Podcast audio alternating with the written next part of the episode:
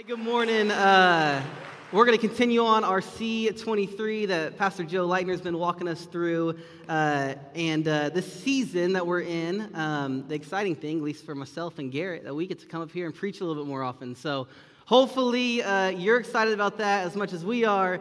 Um, but we're going to continue on in this series. We've been hanging out with a man by the name of Solomon the last couple weeks. And uh, if you don't know who Solomon is, a little refresher for you. Solomon followed uh, David, his father, and became the king of Israel. And as we looked over the last two weeks, Solomon uh, seemed to have some, some great potential at times. He asked for wisdom from the Lord. He didn't ask for, for riches and anything else. He said, I need wisdom in leading this nation. But ultimately, as we looked at last week, um, he had some, some hairline cracks, he had some weaknesses in his life, and they ultimately led to the nation of Israel being taken from Solomon. And so I don't know about last week as you sat here and you listened to Pastor Joe. I know the Lord was doing a work in me as he has been over the last couple months. And uh, I hope he was doing the same for you. And as I knew I would be preaching this Sunday, I was listening to him, figuring out where the Lord wanted me to go this week. I just felt like the Lord was saying, Be vulnerable. Be vulnerable. Don't present yourself as more than you aren't, but just be vulnerable. And so uh, that's where we're going to start this morning. Solomon loved the Lord, but he had these weaknesses, these faults of his. Um, these hairline cracks in his life. And I too love the Lord, but I often fail to put my full trust in the Lord and his plans and his timing. I don't know if anyone else in the room relates to that, but I like to be in control. I like to know what's going to happen. I like to make the things happen. And I've got to remind myself to put my trust in the Lord, his plans, and his timing. That's the hard part, right? His timing. I love the Lord, but I often look to men for approval rather than the Lord. And let me tell you, y'all at church are so encouraging to myself, to my wife, to Garrett. We are y'all are so so encouraging, and please continue to be, because the Lord uses you to encourage us. But it's our job to remind ourselves that it's the Lord and His approval that we seek. Eh, we work for the Lord, not for men, and we have to remind ourselves of that. I love the Lord, but I too often rely on my knowledge, my strength, and my power. And that's where we're going to be hanging out in today. We'll be in 2 Corinthians chapter 12. You can go ahead and turn there.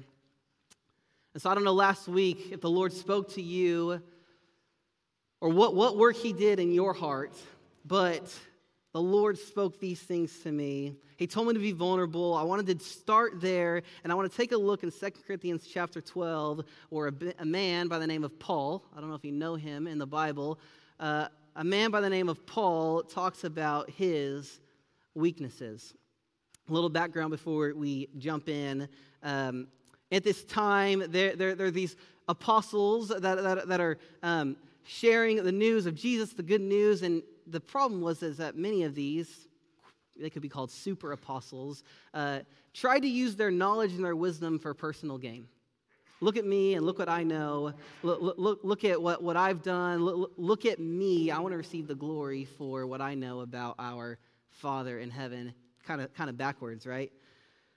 And so, Paul, in chapter 12, he's going to dive into this um, this area here, and he's going to share of a vision and an, experience that he had. He's going to speak about it in the third person, and so we'll get there in a minute.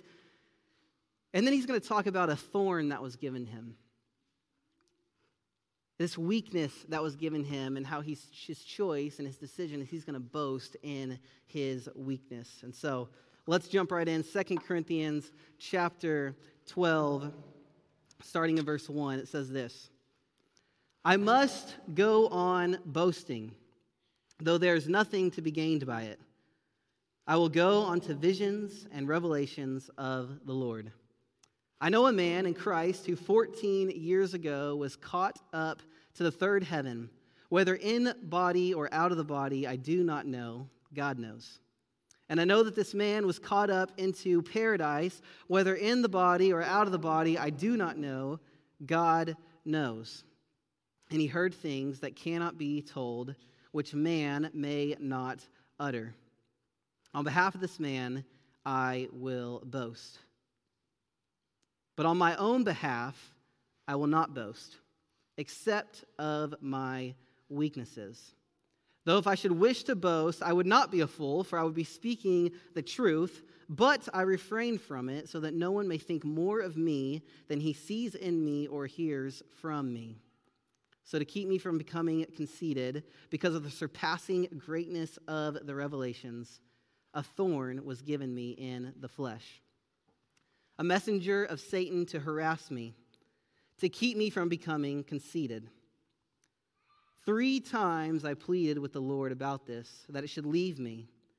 But he said to me, My grace is sufficient for you, my power is made perfect in weakness, so that the power of Christ may rest upon me. For the sake of Christ, then, I am content with weaknesses, insults, hardships, persecutions, and calamities. For when I am weak, then I am strong. Let's pray. God, we just come to you. Guys, we open up your word right here in Second Corinthians chapter 12. God, I pray that you would speak to us. God, that you would use me as a voice to speak to the hearts of those in this room. God, it wouldn't be about me, it would be solely about you. God, we thank you for these words that Paul wrote years and years ago, that they're still true today. It's in your name that we pray. Amen. So, right here at the beginning of verse 1, Paul is like reluctant about going about his boasting. I must go on boasting, though there's nothing to gain by it. I need to do this because I need you to realize that what I, I, I know the truth, that there's been things that have happened to me that, that, that give me credibility for who I am. I don't really want to do it, but I must go on boasting so that you listen to me, right? The Lord could use me. And then, and, and then in chapter or verse 2, he starts to speak in third person. And all throughout this text, he's going to try and remove himself as much as he can, also knowing that it is his experience that he had. He wants the glory to go to the Lord in all things. And so he says, I know a man who in Christ 14 years ago he had this experience, right? He was caught up to the third heaven. What's the third heaven? You might be asking. Uh, well, it's paradise. We read that in the next verse. And it, and, and it was believed that the blue sky was the first heaven, that the starry sky was the second heaven, and that paradise, where the Lord was, was the third heaven. So there's not levels of heaven. And so Paul describes this experience that he had. Now, here's the deal He's kept this quiet for 14 years. Is there a 14 year old in the room? How old are y'all? Almost 14? Luke's 14. 14 years, his entire life, right? Four, half of my life, don't do the math, right? 14 years, he's kept this experience quiet. Well, what, what is this experience that he had? We're going to read about it. But first, he wants us to know, and he does it for, for repetition. He says, whether it was in the body or out of the body, I don't know. The Lord only knows. That is not the point. Whether it was a dream, whether it was a vision, whether the Lord picked me up from the earth and brought me to paradise, I don't know, but I had this revelation. I had this experience when I was brought to the third heaven to God's presence. In verse 4. He says, I heard things that cannot be told, which man may not utter. So, Paul, in his experience that he had, in this, this um, vision or whatever it was, he doesn't necessarily describe what he saw. He just knows that it was paradise in the presence of the Lord. But all he describes, the only insight that we get into it is that he heard things that cannot be uttered by man. It reminds me of 1 Corinthians chapter 1, verses 25, where it says, The foolishness of God is wiser than men, and the weakness of God is stronger than men. This idea that the Lord's wisdom is beyond our comprehension as mere human beings. And I think so often it was just a reminder to me, sorry, this is bothering me. It was just a reminder to me that there's so many things in our theology that, that, that, are, that are true, absolute truth that we can hold on to, but there's also so many things that we can get in so many arguments and debates on. And I just feel like the Lord is like, hey, Paul had this experience. He was in my presence and he saw things, he heard things that affected his ministry. It was 14 years ago, and he could not utter them, right? My, my, my foolishness is so beyond your capability of wisdom. And Paul describes this experience as, as, as going in the presence of the Lord, hearing these things, but once again, it's not for his gain. It's not for so people can look at him and say, oh, look how special Paul is that he had this experience. He kept it quiet for 14 years. So, 14 years ago, he has this experience. He gets called up to heaven. He hears these things. They go on to shape his entire life and his entire uh, dedication to the Lord. Oftentimes, when I read about Paul, we read it in, in, in, chapter 11. You can read about all the different persecutions and things that Paul went through. He writes in the first person there. But over and over and over and over and over again, his walk with the Lord led to difficult, difficult times. And I just think, man, he had this experience. He had this revelation, and it didn't matter what the difficult thing on earth was, he was living his life solely for the Lord and his glory. We look at verse 5 and 6. He says, if I, if I wish to boast, I would not be a fool because I'd be speaking the truth, right? I, I, I can't tell you all this because it actually happened. I'm not, I'm not lying, but I refrain from it. Why? So that God gets the glory, I don't get the glory, that you may not look, you may not see more in me than I am a, a, a vessel used by the Lord, willingly available to Him. so 14 years ago, he has this, this experience, but also 14 years ago, Paul received a, a thorn. In verse 7, it says, to keep me from becoming conceited, because Paul wasn't immune to, to, to pride, to keep me from becoming prideful, conceited, because of the surpassing greatness of this revelation. What he saw was amazing. He says, A thorn was given me in the flesh. Now, there's all sorts of debates on what the thorn might be, but the reality is, the scripture does not tell us what the thorn is. Some people think it's malaria, some people think it's a, a speech uh, problem. Ultimately, there was a thorn given to Paul so that he would be reminded of who he was, his humanity. And that it wasn't about him, but it was about Christ getting the glory the whole step of the way. One thing we do know about it, it says it's a messenger of Satan to harass me. And there's another story in Scripture, Job, where the Lord or where Satan comes to the Lord and wants to inflict something on his servant Job, and the Lord allows certain things at certain points. It's likely that Satan didn't really like what was going on in Paul's life. If you didn't know, he was killing Christians at one point in time in his life, and then the Lord met him, and now all of a sudden he's going around preaching the name of Jesus. And Satan probably wanted to stop that at, at all that he could, right? And so likely the Lord allowed Satan to put a thorn in Paul's flesh. But what Satan thought was doing harm, God had different plans, right? He had a different plan that it might be used only for, for good. There's a, the, the, the word that's used for this thorn here, as we try to figure out, you know, what, what, what type of um, weakness is this? The word, it, it, it's not like, a, like sitting on a thumbtack or like getting a splinter. And it's like, oh, my foot kind of hurts. Like, it was more described as like a tent stake like this, this this big thorn in your side that you can't really like forget about.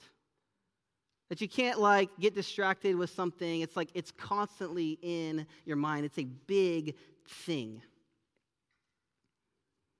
That's the thorn that, that the Lord allowed Paul to have after he had this revelation 14 years ago, which he kept secret until this moment right here as he's writing this letter in 2 Corinthians. Verse 8 says, Three times I pleaded with the Lord about this, that it should leave me. And what, what, what's, the, what's the message here? Well, I think it's, the, it, I think it's Paul living out what he preached and wrote. Philippians chapter 4, verse 6 Do not be anxious about anything, but in everything, by prayer and supplication, with thanksgiving, let your requests may, may be, sorry, be made known to God when you, when you dig into the text, Paul didn't just ask three times and he was like, All right, God, well, I've asked three times, so I'll just set it aside. It's more of a figure of speech of ongoing over and over and over again. I pleaded with the Lord and asked that he would bring relief to this thorn in my flesh. But there's two ways that the Lord could have given relief. Number one, he could have removed the thorn if he wanted to. God can do all things, right? And he could have removed the thorn if he wanted to. However, God's answer, God's response was so much greater than that. The response was a no.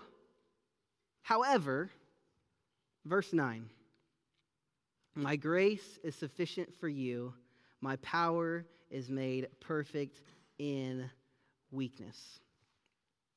So, my grace is sufficient for you. I am enough. I am going to strengthen you that you might be able to continue what you're doing. Thorn's going to stay there. You're going to continue what you're doing under my power, under my authority, under who I am in your life. As I, as I read and studied, I, I couldn't help but think that God's grace is only made sufficient when we accept that we're insufficient. And in America, where we tend to have everything and we have the roof over our head and we have the job that pays for the food that goes on our table, I'm guilty of it too. I think we forget that the Lord is in all of that, that He provides those things. Every time a freeze is coming, Miss Carol in our office, she's like, you know, we always forget that the, that the Lord provides electricity. I'm like, you're right. We do forget that. It's true. But it's only in our insufficiency that the Lord's grace can be sufficient. It says his power is made perfect. What does that mean? Well, if you're a believer in the room, if you've accepted Jesus Christ into your life, the Holy Spirit the third part of the Trinity lives inside of you. And anytime that you rely on the power of the Holy Spirit, anytime you invite the Holy Spirit into that moment, that conversation, that situation, God's power is then made complete. Otherwise, it's just sitting there. And yes, God can do anything and everything, right? But you got the power of the Holy Spirit inside of you. He wants us to tap into it. It says that God's grace is sufficient. How is God's grace sufficient? Well, I think, I think for Paul, God's and for us, God, God's grace is an expression of his acceptance and approval. God's saying, Yes, continue on. I'm here for you. I'm with you. It's going to be hard. You're going to have difficulties. But my grace is sufficient, and it's an approval of what you're doing here on this world that you don't belong because you're an alien, because you belong to be in paradise with me. Keep on going. God's grace was sufficient because it was available at all times. The Holy Spirit has lived inside of you. There's not like a time when like the Holy Spirit's taking a nap and you're like, "Hey, wake up. I need you right now." It's readily available at all times. And thirdly, God's grace is sufficient because his grace is the unmatched power. It's God's unmatched power. We think we know what's best. We think we can be in control. We think we can, we can, we can do all these things, but it's only through the power of Christ that his grace is sufficient and that his power is made, made perfect. And so as I read this text, I couldn't help but think, and I, and I came across this quote that I want to read you. It says this Think about this man, Paul. Was he a weak or a strong man? The man who traveled the ancient world spreading the gospel of Jesus despite the fiercest persecutions, who endured shipwrecks and imprisonments, who preached to kings and slaves, who established strong churches and trained up leaders was not a weak man. In the light of his life and his accomplishments, we would say that Paul was a very strong man. All throughout this scripture. Paul, a weak man? But here's the catch he was only strong because he knew his weaknesses and looked outside of himself for the strength of God's grace. If we want lives of such strength, we also must understand and admit our weaknesses and look to God alone for the grace that will strengthen us for any task. And I love this right here. It was the grace filled Paul who said, I can do all things through Christ who strengthens me. You cannot do all things unless it is Christ that is strengthening you. We live in a world where weakness is not, uh, it's not cool.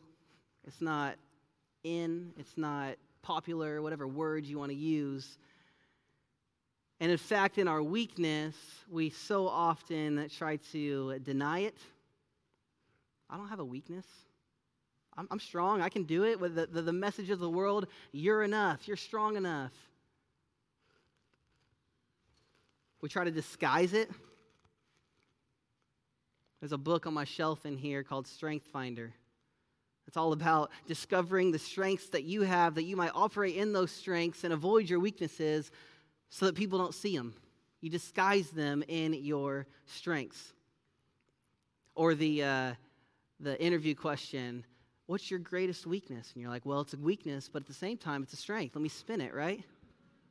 I don't want you to realize and see my weakness. Or we try and deflect, avoid the questions. We want people to see that we're strong, that we're enough, that we can handle it. And when we deny, when we disguise, when we deflect, ultimately what we do is we deprive ourselves of the blessing that God wants for us. And what's that blessing? the blessing is that God's power would be made complete in our lives. That's the blessing. God wants to use us. He wants his power to be made complete in you. And when we deny, disguise, deflect our weakness, when we rely upon ourselves, truly we suppress. Don't hear me say we have the power to suppress God's power, but we suppress God's power because we think we can handle it on our own. And so, it's January 15th, 2023, here at Katie's First. And the reality is, you have myself, a student pastor. You've got Garrett Moore, a worship pastor. And this is your pastoral leadership here at Katie's First.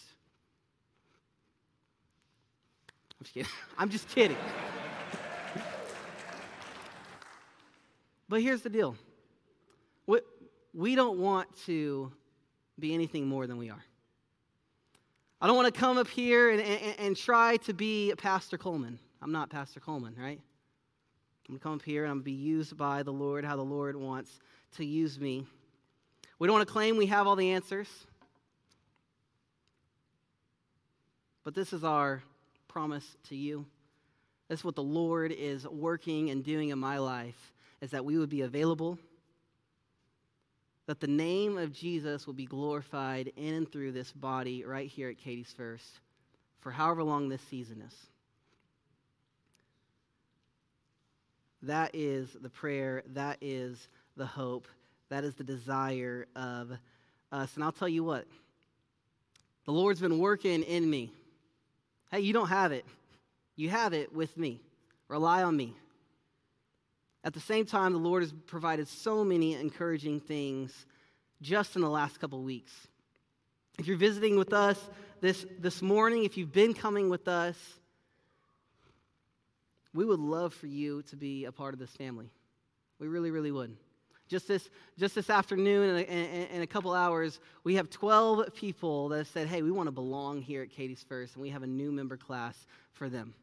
Praise the Lord. That's what we can praise the Lord for. And so, if that's you here in this room, I'm going to be right down here in just a moment when we begin worshiping, and I would love to have that conversation with you. And if you're in the room this morning and you don't know Jesus Christ as your Lord and Savior, I don't really care what I've said up until this point. Here's the good news. Here's the gospel that you need to hear. This is why you're here this morning. This Bible says that all have fallen, sinned and fallen short of the glory of God. Every single one of us in this room have sinned and fallen short of the glory of God. But the good news is this this Bible also says that he who knew no sin, Jesus Christ, he came to this earth and he lived a life. He faced temptations, he faced difficulties, he had the emotions of man, yet he did not sin. And he willingly went to the cross. He died for me, he died for you. Ultimately, so that we might become the righteousness of God that God might look at us and he see a children of the Lord that is clean, and that when we die or the Lord comes back, we will spend eternity with him in heaven. That is the good news of the gospel. And so Romans 10 9 says, If you confess with your mouth that Jesus is Lord, if you confess with your mouth that Jesus is Lord and you believe that in your heart, you'll be saved. And so if that's you in this room and you need to make Jesus Christ the Lord of your life, I'm going to be right here, and I would love more than anything to have that conversation with you.